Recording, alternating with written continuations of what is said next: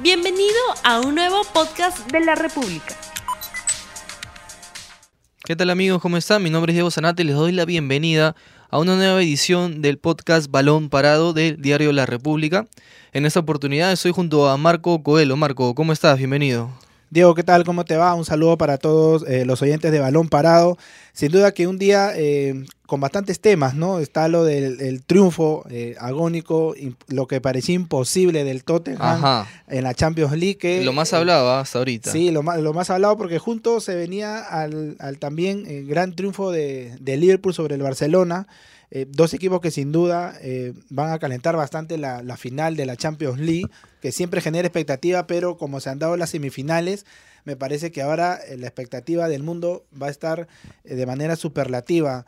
también vamos a hablar del tema de, Alianza, que hay varios, puntos por conversar. Varias novedades. Eh, también el tema de Melgar, que eh, logró... Se metió a la Sudamericana. la Sudamericana, eh, sacando pecho por el, por el país. Así que hay varios temas, Diego, de que hoy día vamos a conversar para poder comentarle a nuestros oyentes. Sí, así es, Marco. Y empezamos, ¿qué te parece? con justamente con lo del Tottenham, que en realidad ha sido una hazaña increíble, ¿no? En esas semifinales épicas, más que todo por las remontadas que se dieron, tanto Liverpool como Tottenham ayer. Eh, Ajax era el favorito de todos, ¿no? Por lo que había venido haciendo en la Copa, por la manera en que había jugado, dejado en el camino al Real Madrid, a la Juventus de Cristiano. En la ida contra el Tottenham ganó 1-0 de visita. Y al término de los 45 minutos, de los primeros 45 minutos, tenía una ventaja de dos goles. Es decir, en el global estaban 3-0. Y en el complemento pasó lo increíble, lo que nadie tenía en mente, lo que solamente sucede en el fútbol. Y Tottenham le metió tres goles, los tres de Lucas Moura, y el último en el minuto 96, ya en los últimos segundos del partido. ¿Cómo explicar, Marco, la remontada del Tottenham? ¿Cómo explicar eh, el triunfo de los ingleses que se meten a su primera final de Europa? La verdad es, eh, es lo que, como tú dices, lo que genera el fútbol, ¿no? Porque el Ajax dominó el partido en el primer tiempo. El Tottenham me parece que tuvo una o dos ocasiones eh, de gol claras, sí. pero no parecía que no encontraba la, forma de, hacerle daño al Ajax. Eh, es, algo, me parece que el, tema de confianza, así como le pasó al Barcelona, me parece ante el Liverpool, eh, también se le contagió un poco al Ajax, ¿no? Y esa, siempre hay esa ímpetu de los equipos ingleses, una suerte también de de, no sé, de, predicción del fútbol para que puedan eh, anotar un gol tan agónico y que puedan eh, lograr algo histórico, llegar a la final de la Champions y con un triunfo de esta manera. Sí, en realidad el gran héroe fue Lucas Moura, o sea, no estaba Harry Kane que está lesionado, no es duda todavía para la final, van a ver si llega con lo justo. Y, pero está el brasileño. A ver, Tottenham mejoró mucho con el ingreso de Llorente. Eh, le dio otro, otra, otra tónica en ataque, otra fuerza en ataque complicó mucho la defensa del Ajax. Y Moura que tiene una historia muy particular, ¿no? Porque él estaba en el PSG donde jugó poquito, en los últimos dos, tres años, y fue vendido justamente por la llegada de su compatriota Neymar. Se fue al Tottenham.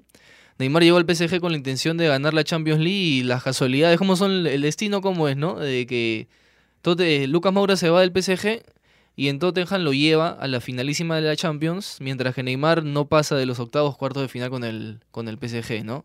Claro, eso también eh, resalta un poco del, del, del, de que en el fútbol eh, muchas veces no se gana o no se tiene asegurado un título por base de, nombres, ¿no? Así es.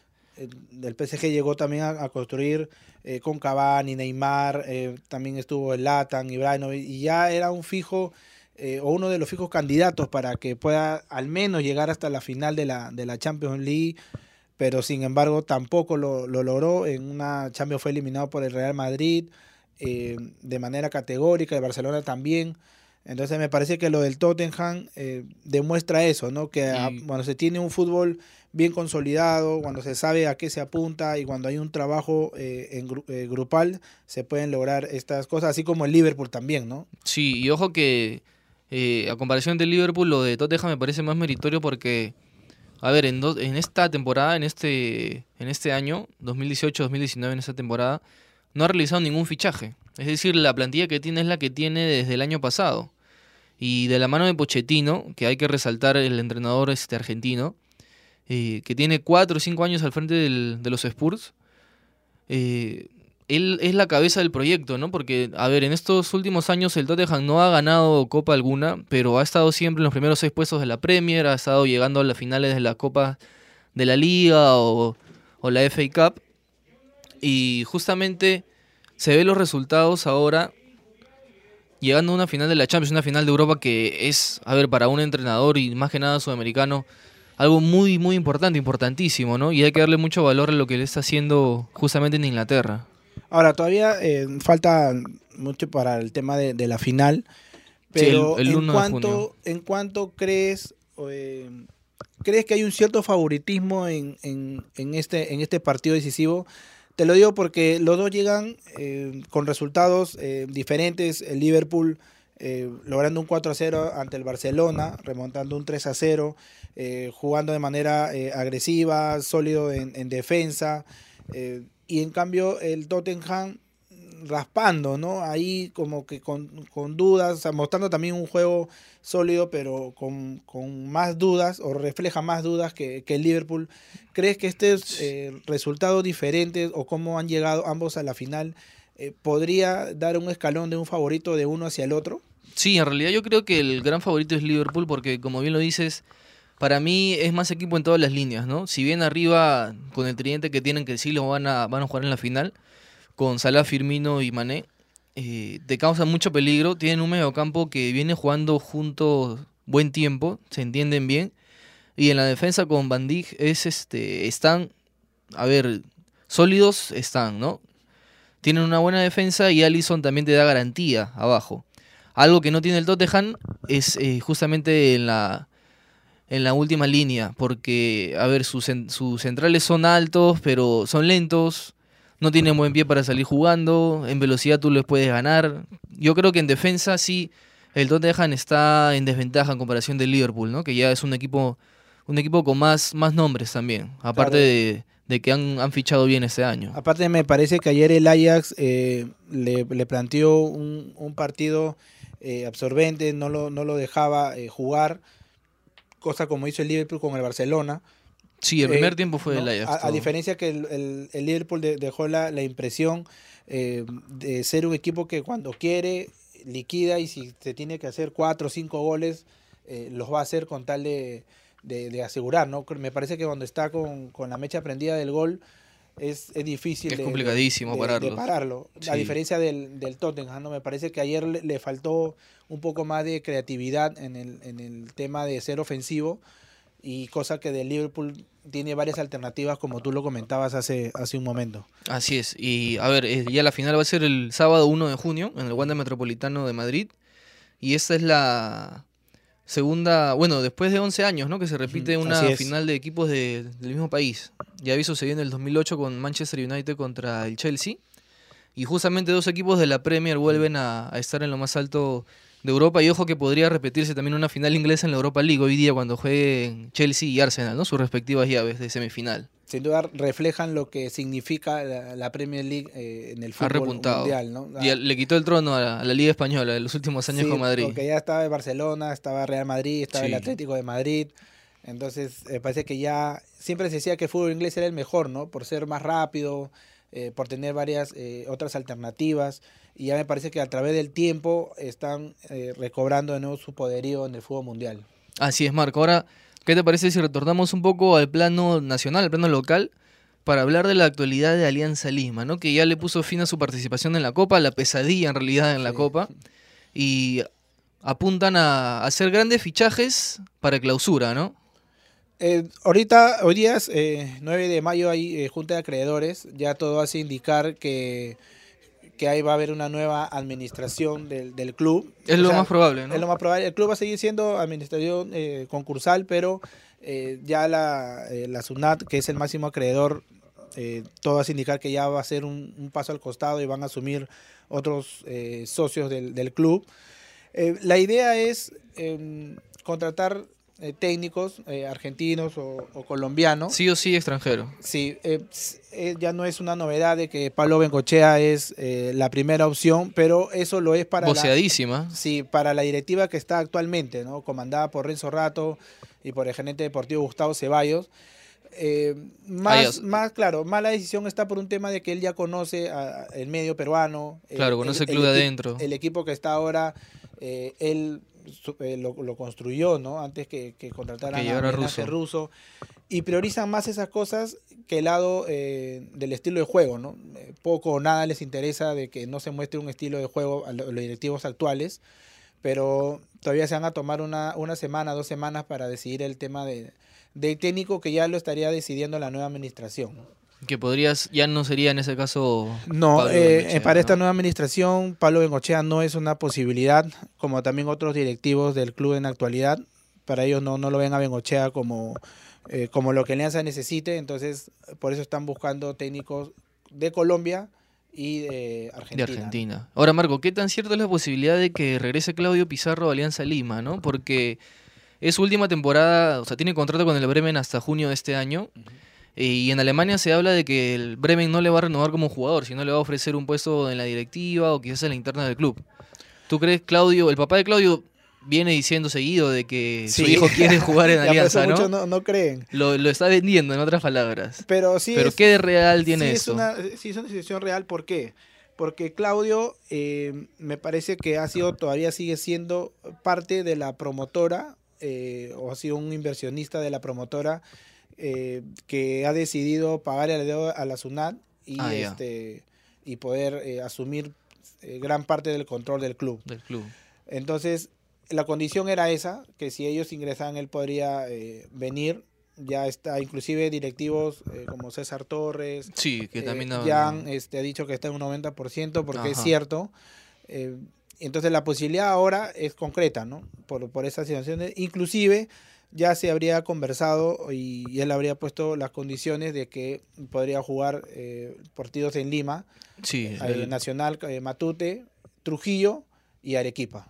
Esas serían las ciudades donde él acepta, ha aceptado jugar. Ha aceptado este, jugar, entonces me parece que todo está en, en buen camino y bueno, solamente ya serían eh, la parte de la clausura, ¿no? Los últimos seis meses del, del Los año. últimos seis meses del año y de ahí ya colgaría los botines, ¿no? Sí, ya, y quizás ahí podría aceptar lo del lugar de Bremen o... Claro, ya o, retornar a Alemania, ¿no? Para continuar como una, una carrera ya más en los en las mesas, ¿no? En los, en los directorios. Claro, eso... eso Entonces, es... los hinchas City se pueden ilusionar con ver a Pizarro sí, con la camiseta vez, de Alianza. Esta vez sí está eh, la realidad más, más, cerca. Antes, bueno, quizás Claudio eh, todavía sentía la fuerza para seguir en Alemania, estaba en, en buen, en buen nivel. Ajá. Entonces siempre ha sido el, el anhelo de, de, Claudio y de Alianza, pero esta vez ya Claudio cerca del retiro. Este, ya con 40 años. Ya con ya. 40 años.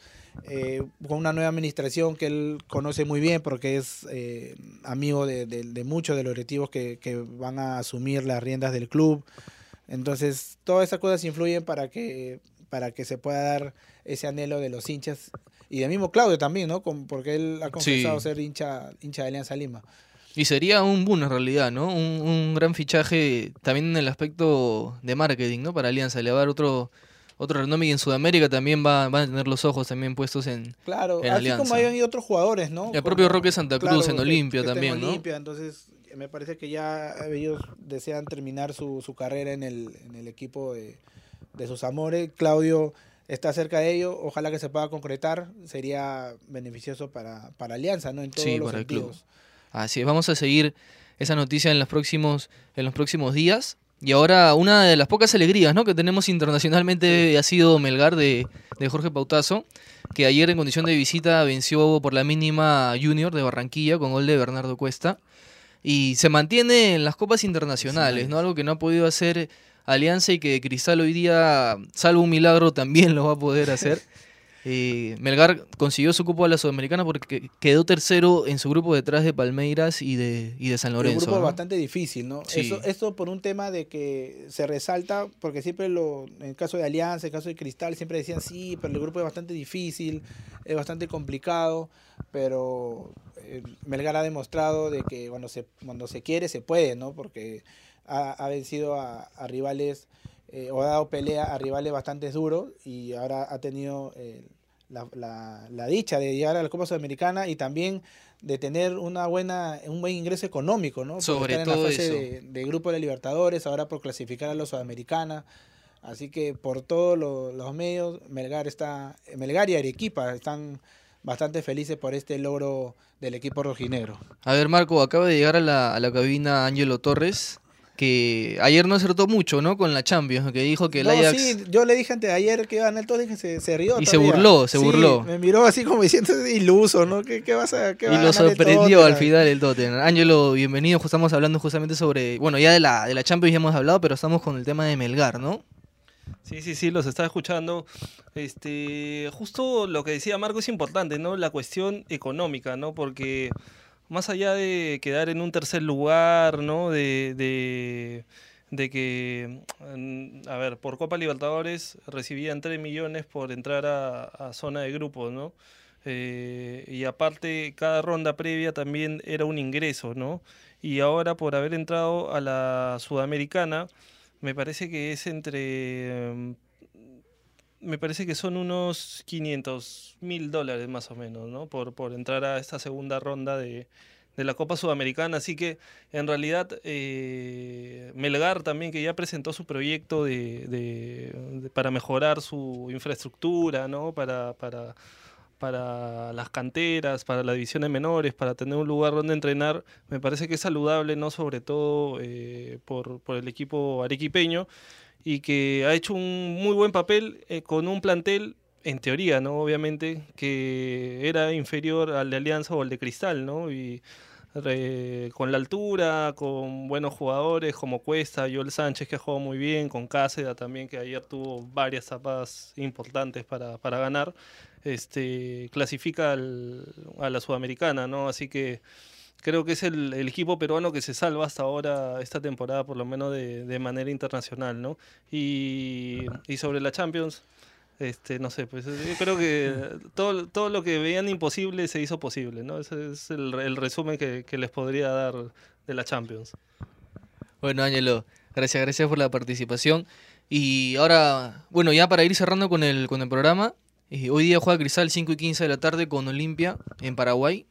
Y para, bueno, para meterse en el octavo de final ya es casi imposible, tiene que ganar por 5 goles de diferencia y, y que sus rivales también se enfrentan a Concepción con Godoy Cruz, ¿no? Y que se den otros resultados. Ahora, la Sudamericana, Cristal tiene que ganar y que Godoy Cruz y Concepción empaten, que no haya ningún vencedor para que ellos ocupen el tercer puesto, que es algo ya escapa de sus manos, creo, ¿no? Ya Cristal simplemente va a Paraguay a despedirse de la Copa y tra- tratar de dejar una, una imagen positiva, ¿no? Es lo que, lo que esperamos. Sí, obviamente que, que sí, eh, esperamos de que al próximo torneo los equipos que participen eh, no solamente se queden con no solamente se queden con la idea eh, de poder clasificar, ¿no? Eh, Es, es un, es, un, es un hecho bastante importante el decir, sí, es una obligación clasificar, pero no solamente ellos, sino también participar. ¿no? Yo- Competir. Yo, muchas sí. veces lo he escuchado al directivo de Alianza decir, sí, que queremos clasificar, el, el jugador que llega a Alianza tiene que clasificar, pero no solamente es eso, sino es ir a competir. ¿Para qué quieren clasificar? O No. sea, para- os digo en general, los equipos peruanos, ¿para qué quieren clasificar? Para la plata nada más, porque hasta ahorita no por estamos eso, o compitiendo. sea, claro, por eso Primero digo, competir por y eso ya, digo, no solamente, no solamente debe ser un mensaje de clasificar, sino ir a competir, ¿no? Ir paso a paso, pero dar pelea, clasificar al menos a la siguiente fase y, y no hacer papelones como lo ha hecho Alianza. Eh, El bueno, Cristal, por ahí tuvo un, eh, una remontada, pero no le alcanzó y que aprenden de Melgar, ¿no? Sí, sobre todo eso.